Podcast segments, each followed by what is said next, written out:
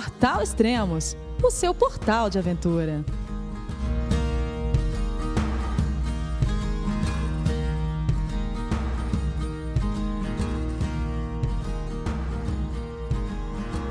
Bom dia, boa tarde, boa noite. Bem-vindos a mais um podcast do Portal Extremos. E esse será especial, pois iremos falar ao vivo com a Karina Oliane em sua expedição Mini no topo do mundo. E falaremos com ela direto do acampamento base do Everest, a cinco mil trezentos e cinquenta metros de altitude. Já estou sentindo frio daqui. Como vocês sabem, abril e maio é a época de escalada do Everest, e este ano está sendo especial, pois temos seis brasileiros que tentarão chegar ao topo do mundo. É, espera um pouco. Eu falei seis brasileiros? Mas lá na cobertura online consta apenas cinco escalando o Everest. Vamos lá, vamos contar. Rodrigo Raineri, Karina Oliane, Carlos Santalena, Carlos Canelas e Joel Krieger. Ué, deu cinco. Ah, mas temos uma surpresa. Descobrimos mais um brasileiro que está escalando o Everest. E vamos falar também do brasileiro que foi expulso do Everest. Contaremos todos os detalhes depois do bate-papo com a Karina Oliane. Então vamos ligar para ela.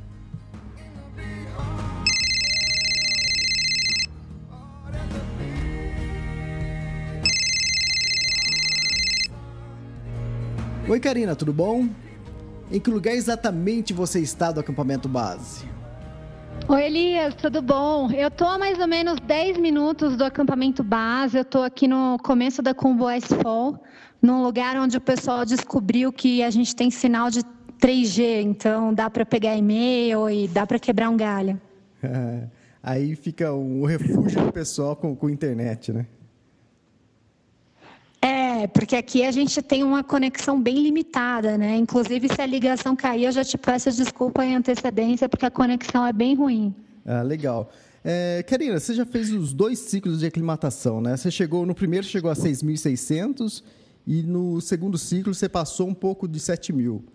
Você sentiu muita diferença é, entre um ciclo e outro? Olha, Elias, o primeiro ciclo de aclimatação, é, eu me senti muito, muito cansada, justamente, né, porque a gente, o nosso corpo, a gente ainda não estava aclimatado.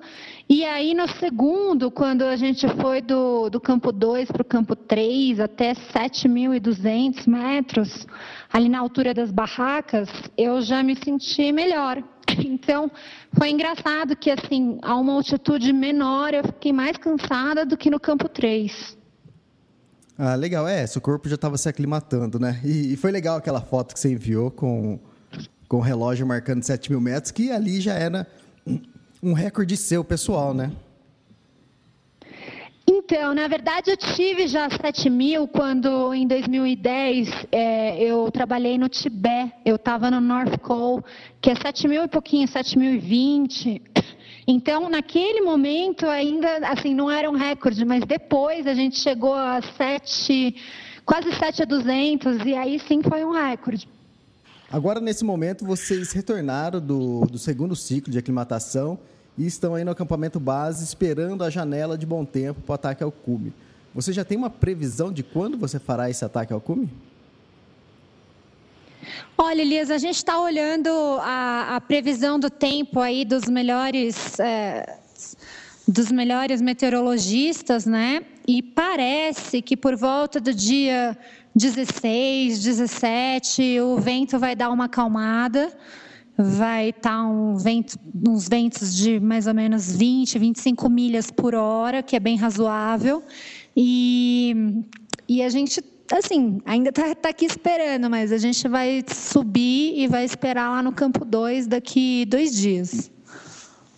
Ah, legal. Então, quer dizer que você vai passar seu aniversário no, no meio da, da, da reta final da, da escalada. O seu aniversário é dia quatorze de maio, né? É, vai ser um aniversário. Eu sou, sou sim. Vai ser um aniversário bem especial, bem alto. A gente já deixa aqui os, os parabéns para você e que, e que a expedição seja, finalize com sucesso. Se Deus quiser, Elias, a gente, tô aqui, né, É um sonho que eu tenho desde dois mil e nove, que foi a primeira vez que eu vim para o Nepal. E quatro anos depois, graças a Deus, está se realizando. E vamos lá, vamos dar o melhor, que essa montanha ela exige muito, tanto fisicamente quanto psicologicamente, mas é um, é um desafio legal. Legal. Você já está fazendo mais que um mês já que vocês estão aí. O que, que você está sentindo mais falta daqui, hein? Olha, de tudo são das pessoas que eu amo, né? Minha família, meu pai, minha mãe, a Natalia, a Carolina, que são minhas duas irmãs, e com certeza meu namorado, Marcel, que a gente... Ele veio para cá, tinha da... vem comigo, veio quase, mas depois ele teve que voltar para trabalhar e dá bastante saudade. É um preço bem alto que a gente que ama a montanha tem que pagar para fazer o que a gente gosta, que é ficar longe das pessoas que a gente ama também. Ah, legal. É, escalar já não é fácil, né? Você, a cada ciclo de aclimatação, você sobe cada vez mais alto. Quer dizer, tudo já é complicado. A, a, é, a dificuldade de tomar banho, a, atravessar a greta, o Icefall e subir a parede do Lhotse. Fora isso tudo... Tá, And, acontecem muitas coisas fora do, do normal. Aí aconteceu a, a briga do, dos Sherpas, é, tem muitos, alguns desentendimentos. Como você faz para lidar com isso, para não se envolver com isso? Olha, Elias, a gente tá, o nosso acampamento é muito central, né? Um acampamento que fica na frente do S P C C, que é considerada a polícia do acampamento base. Então, não tem como eu não ficar sabendo de tudo. A gente fica... É, a gente divide, eu estou dividindo a, onde eu janto é com os médicos do, da H R A, né, do Himalayan Rescue Association. Então, a gente comenta dos casos, fica sabendo de tudo, mas eu sou uma pessoa que eu prefiro não, não falar disso, não me envolver e prestar atenção na beleza da montanha e me concentrar aqui na força da natureza que tem de sobra, e eu acho que é para isso que eu estou aqui. Então, eu, eu procuro, assim, não isso, não me envolver, não manifestar uma opinião, mas, né, ela é neutra, mais no meu canto mesmo, porque é para estar comigo e com a montanha, e não para ficar me nessas mini confusões. Pura falta. É diferença de linguagem, né? Uma pessoa fala italiano, a outra pessoa fala nepalês, e os dois ali falam inglês mais ou menos no meio do caminho, aí se desentendem, enfim. Mas nada, nada que seja mais forte do que a beleza da montanha e da natureza por aqui. Ah, legal. E como está a sua saúde? Você está se sentindo bem? Eu estou me sentindo alguma... muito bem. Ah. É, eu, eu, eu cheguei com uma tosse muito forte, o pessoal chama de Kumbu cough, uhum. que é uma tosse por causa do, da altitude misturada com o ar super frio daqui e, e aridez, né, porque é muito seco mesmo o ar. E aí a, você pode perceber que eu ainda estou tossindo um pouquinho, mas eu já melhorei bastante. E... E eu tô, como eu tenho asma, né, induzida pelo exercício, eu, eu tô carregando as minhas bombinhas, tudo, eu acho que, que não vai ser nenhum problema para mim, não. Ah, legal. Além de você, tem diversos outros brasileiros aí. Você já chegou a encontrar com eles? Sim, a gente se encontrou, a gente já se cruzou algumas vezes, inclusive foi muito legal, eu encontrei o Rodrigo Raineri no meio da Khumbu Icefall, e a gente fez uma boa parte da... Do, do trecho de ser, do campo base até o acampamento um juntos, é, tirou umas fotos juntos, e, mas o nosso acampamento é muito longe, eles ficam lá no comecinho do campo base, praticamente a uma hora do, da base do Khumbu Icefall, onde a gente começa a escalar, e eu estou bem mais para cima, como eu falei, então é, a gente só se encontrou aí poucas vezes. Ah, legal. Tem um casal de, de brasileiros, é, o Pablo e a Karina, que eles estão fazendo uma, via, uma viagem de volta ao mundo, que é quinhentos dias pelo, pelo mundo, e ele esteve aí no, no acampamento base, ele queria encontrar os brasileiros, mas ele falou que quando chegou estava todo mundo dentro da barraca. Ele falou não tinha como saber onde eles estavam, porque são muitas barracas e aí o espaço também não é tão pequeno assim, a distância entre um acampamento e outro. Para chegar também não é tão simples, né? Ele falou, pô, eu estava lá louco para encontrar os brasileiros e acabei não encontrando ninguém porque estava todo mundo dentro da barraca. Puxa, Chiquipene eu conheço, o Pablo e a Karina são meus amigos pessoais, eles sempre vão nas reuniões do Medicina da Aventura, e eles comentaram comigo que eles iriam vir para cá, e eu falei para eles, poxa, vamos se encontrar, mas realmente o acampamento base, é, eu fui fazer um treininho hoje, eu fui fazer uma corrida do começo do campo base até o final, e de volta para o meu acampamento são trinta e cinco minutos correndo, então não é perto não. É, o... O acampamento base acaba virando, acho que um, tirando o Namche Bazaar, né, um, um dos maiores vilarejos aí da, da trilha do Everest, né?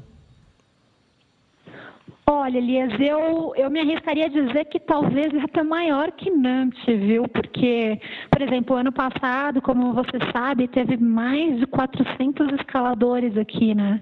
Uhum. Então, poxa, muita gente. A gente passa em vilazinhas aqui da região do Solu Khumbu, que tem quinze casas, doze famílias, às vezes no máximo cinquenta pessoas, e aí a gente chega no campo base, é, depois de estar nessas vilazinhas tão pequenas e, e, e bonitinhas, assim, aí a gente fala, nossa, uma cidade em cima de uma geleira, é um lugar bem diferente, bem único, acho que não tem nenhuma outra montanha que tenha essa proporção da, igual aqui o Everest. Ah, legal. O, o Edmar Martins, que foi um apoio nosso dois anos atrás aí, no Everest, no acampamento base, enquanto o Rodrigo estava escalando, então ele, ele dormia aí no acampamento base. Aí tinha noites que ele falava, Elias, eu estou indo lá para Gorapixé, porque eu não aguento ficar aqui, porque é barulho a noite inteira, que o glaciar ele está ele tá se movendo devagar, mas ele vai se movendo, né? Ele não aguentava de medo, ele ia dormir em, em Gorapixé. Né? Realmente não é, é fácil. Aqui é... Eu tive que mudar minha barraca de lugar duas vezes, porque o gelo derrete, e aí tem umas pedras muito grandes que elas estavam em cima de, um, de uma base de gelo maior, e quando o gelo começa a derreter, começa a ficar perigoso, e de repente ela pode rolar e vir parar em cima de você dormindo. Então, eu já mudei minha barraca duas vezes de posição aqui. Ah, legal. E, e você tem mandado bastante notícia, bastante fotos, mandou vídeo também da, do... da avalanche que teve aí no Nuptse, na parede do Nuptse, foi bem legal. As suas fotos estão bem interessantes também. Ah, que bom que vocês estão gostando. É um super prazer poder compartilhar essas fotos, né? Eu também queria até aproveitar e agradecer a Fujifilm, porque é graças às três câmeras demais que eles cederam aí para mim que eu estou conseguindo fazer umas fotos tão legais. Agradecer a Mini, que é o patrocinador dessa, dessa expedição, que eu fiquei quatro anos tentando vir para cá e finalmente eles ajudaram a viabilizar esse sonho. E, e, esse, e o relógio, né, da ProTrek, da Casio, que você viu que está tá sendo meu companheiro, ele registrou menos trinta graus Celsius quando a gente dormiu no acampamento dois, no, no segundo ciclo de aclimatização. E eu estou curiosa para ver a temperatura que vai registrar lá no cume e tirar a foto dos oito mil oitocentos e quarenta e oito ou oito mil oitocentos e cinquenta metros. É, exatamente. Legal. Você ainda tem, deve ter mais um menos de uma semana aí no, no, no acampamento base antes de iniciar o ataque ao cume. Você vai descer para algum vilarejo mais baixo ou você vai permanecer aí no, no acampamento base mesmo? Elias, apesar da maioria das pessoas descerem para respirar um ar com mais oxigênio, né, para se recuperar mais rápido, como eu estou me sentindo muito bem fisicamente, eu fui correr hoje, como eu te falei, estou me sentindo bem, assim, é, em todos os sentidos, eu acho que eu vou ficar aqui em cima mesmo e, e não vamos precisar descer, eu vou, já estou me recuperando daqui. Ah, legal, ótimo. E, ah, então... Acho que, acho que é isso, e o que a gente deseja é uma boa sorte, uma boa escalada final e que tudo dê certo e, e lá pelo dia, acho que deve ser, seu, seu cume talvez seja entre dia dezesseis a dia dezoito, por aí, e a gente vai estar ligado aqui acompanhando, os internautas estão deixando recados, o Cleito Conservani deixou recado para você, mandando forças, abraço para você. Então, legal. Ah, que querido, eu gosto muito dele. Não, obrigada. Ó, eu vou tentar avisar vocês dentro do possível. A gente tem um telefone por satélite que nem sempre pega o sinal do Nepal, às vezes ele pega o sinal da China e aí eu não consigo fazer ligação. Mas a gente tem um telefone por satélite que a gente vai tentar é, tá avisando aí as pessoas mais queridas e, e que a gente está indo fazer o ataque ao cume. E só pedir aí a oração e as melhores energias de todo mundo, e com certeza eu vou estar mandando de volta de lá de cima. Legal, então. É, obrigado, Karina, e boa escalada final aí. Muito obrigada, Elias. Um abraço aí para todo mundo do Extremo. Tá, obrigado. Namastê. Namastê. Fantástico. Parabéns a Karina por estar realizando o seu grande sonho. E o que a tecnologia faz, hein? Imagina como era isso na época do Edmund Hillary, na época do Messner. Quanto tempo demorava para enviar uma notícia ao seu país? Agora nós fazemos isso ao vivo. No início da ligação, que o áudio estava melhor, parecia que a Karina estava junto conosco aqui na redação. Muito bom. Vamos aos outros assuntos. Realmente o Everest é o centro das atenções nessa época do ano e acaba sendo um mundo à parte para quem gosta de aventura, expedições, superação de limites, drama e tudo mais que envolve a temporada de escalada da montanha mais alta do mundo. Nesse ano já tivemos a confusão entre os Sherpas e a expedição de Simone Moro, que falamos no podcast vinte e nove. Já registramos quatro mortes no Everest até o momento. Foram três Sherpas e um alpinista russo. Apenas um Sherpa que morreu devido a uma queda, um acidente, né, na parede do Lhotse. Os outros morreram aparentemente de ataque cardíaco. Fizemos uma análise dos últimos dezessete anos no Everest e deu uma média de seis mortes ao ano, sendo mil novecentos e noventa e seis o ano mais trágico no Everest, com quinze mortos. E em dois mil e oito tivemos apenas uma morte no Everest. Espero que nesse ano pare nessas quatro. Umas três semanas atrás, um montanhista foi expulso do acampamento base do Everest, na face sul, no Nepal. E acredite, ele é brasileiro. Em respeito a ele, não iremos divulgar o nome completo. Mas o brasileiro Marcel chegou no acampamento base, armou sua barraca e disse que iria escalar o Everest. As autoridades locais pediram o climb permit dele, para saber se estava tudo certo, e ele disse que não tinha, pois estava ali para escalar o Everest sozinho. Bom, para escalar o Everest, você precisa pagar uma taxa ao governo, que é o Climb Permit. Custa por volta de dez mil dólares. Aí sim você pode montar sua expedição, com estrutura para montar os acampamentos superiores e por aí vai. Mesmo assim, você teria que pagar uma taxa aos Sherpas, que instala as escadas de segurança no Icefall e as cordas de segurança até o cume. Ou então você pode fazer parte de uma grande expedição, de uma agência, e assim terá todo o serviço à sua disposição. Mas o valor gira em torno de trinta e cinco mil a sessenta e cinco mil dólares. Não dá para simplesmente montar sua barraca ali e sair escalando. Não é assim que funciona. E se você está em outro país querendo fazer o mesmo que todos estão fazendo e pagando, não dá para chegar lá e fazer a sua maneira.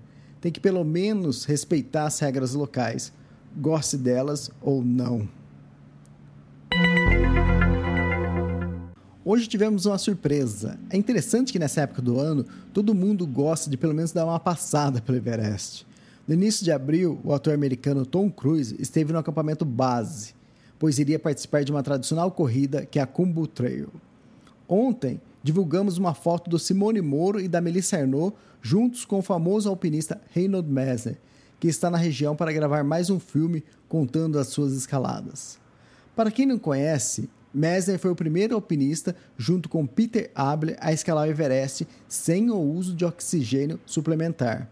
Isso aconteceu exatamente trinta e cinco anos atrás, em mil novecentos e setenta e oito. Vale lembrar que o Everest foi escalado pela primeira vez, há exatamente sessenta anos atrás, por Edmund Hillary e Tenzing Norgay, em mil novecentos e cinquenta e três. E nessa madrugada recebemos a foto de um brasileiro junto com Reinhold Messner, no acampamento base do Everest.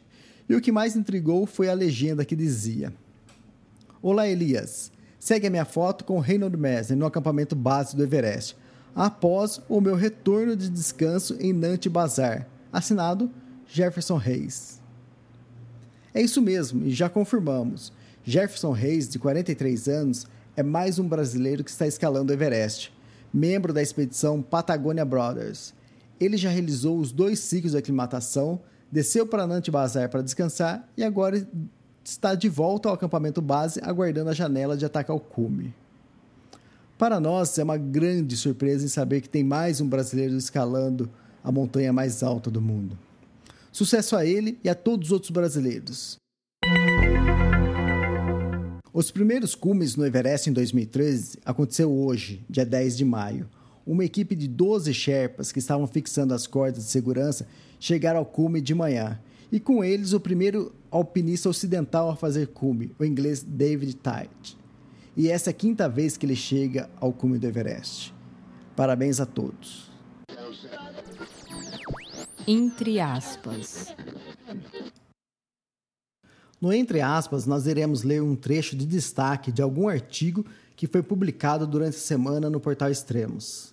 E nessa semana, o artigo escolhido foi Kilimanjaro, a história de uma escalada, escrito por Paulo Roberto Penatio. Abre aspas. Termino dizendo que minha primeira experiência em alta montanha foi simplesmente fantástica e fascinante. E realmente, somente estando lá, para avaliar o significado estar em uma montanha. Saí da leitura gostosa de tantos livros de aventura para empreender a minha aventura, e o resultado foi a abertura de um universo desconhecido até então, mas maravilhoso e encantador. Como resultado, estou embarcando para o Elbrus, na Rússia, a maior montanha da Europa, e mais uma dos sete cumes. Fecha aspas. Para quem se interessou no artigo, que realmente é muito bom, visite o extremos ponto com ponto b r, que o artigo está publicado lá. Você comenta. No Você Comenta, nós iremos ler um comentário interessante que algum internauta deixou no Portal Extremos durante a semana. E esse recado foi deixado na cobertura online do Everest, por Carlos Eugênio Dorella. Aqui de Belo Horizonte, Minas Gerais, eu, fã de carteirinha do Extremos e de nossos brasileiros, continuo acompanhando e torcendo para que a nossa turma atinja o cume. Felicidades a todos. Obrigado por acompanhar mais um podcast do Portal Extremos. Deixe o seu recado. E para você que acompanha o podcast pela iTunes Store, deixe sua avaliação e resenha sobre o nosso podcast. E para encerrar, fique com a música Society, de Ed Vedder. Obrigado a todos e namastê.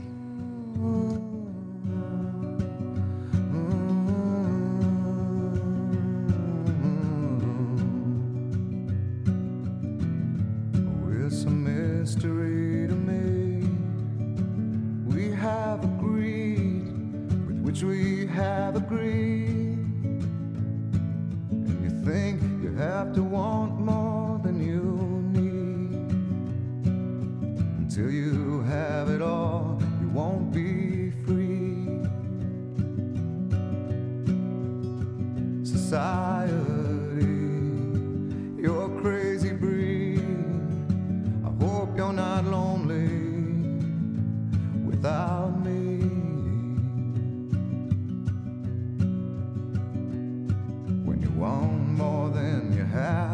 Think you need, and when you think more than you want, your thoughts begin to bleed. I think I need to find a bigger place, 'cause when you have more than you think, you need more space. Society.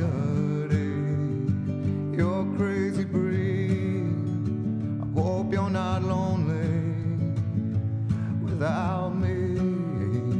Society, crazy indeed. I hope you're not lonely without me.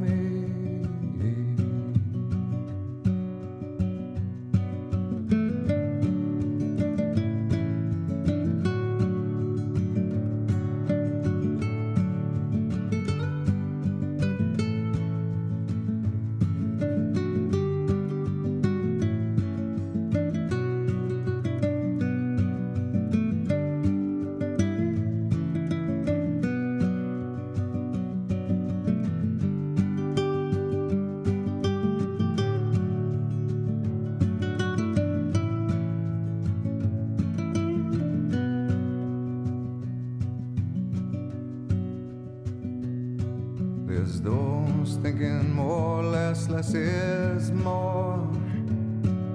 But if less is more, how you keepin' score?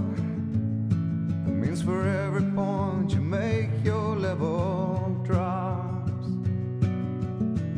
Kinda like you're starting from the top, and you can't do that. Society, you're a crazy breed. I hope you're not lonely without me.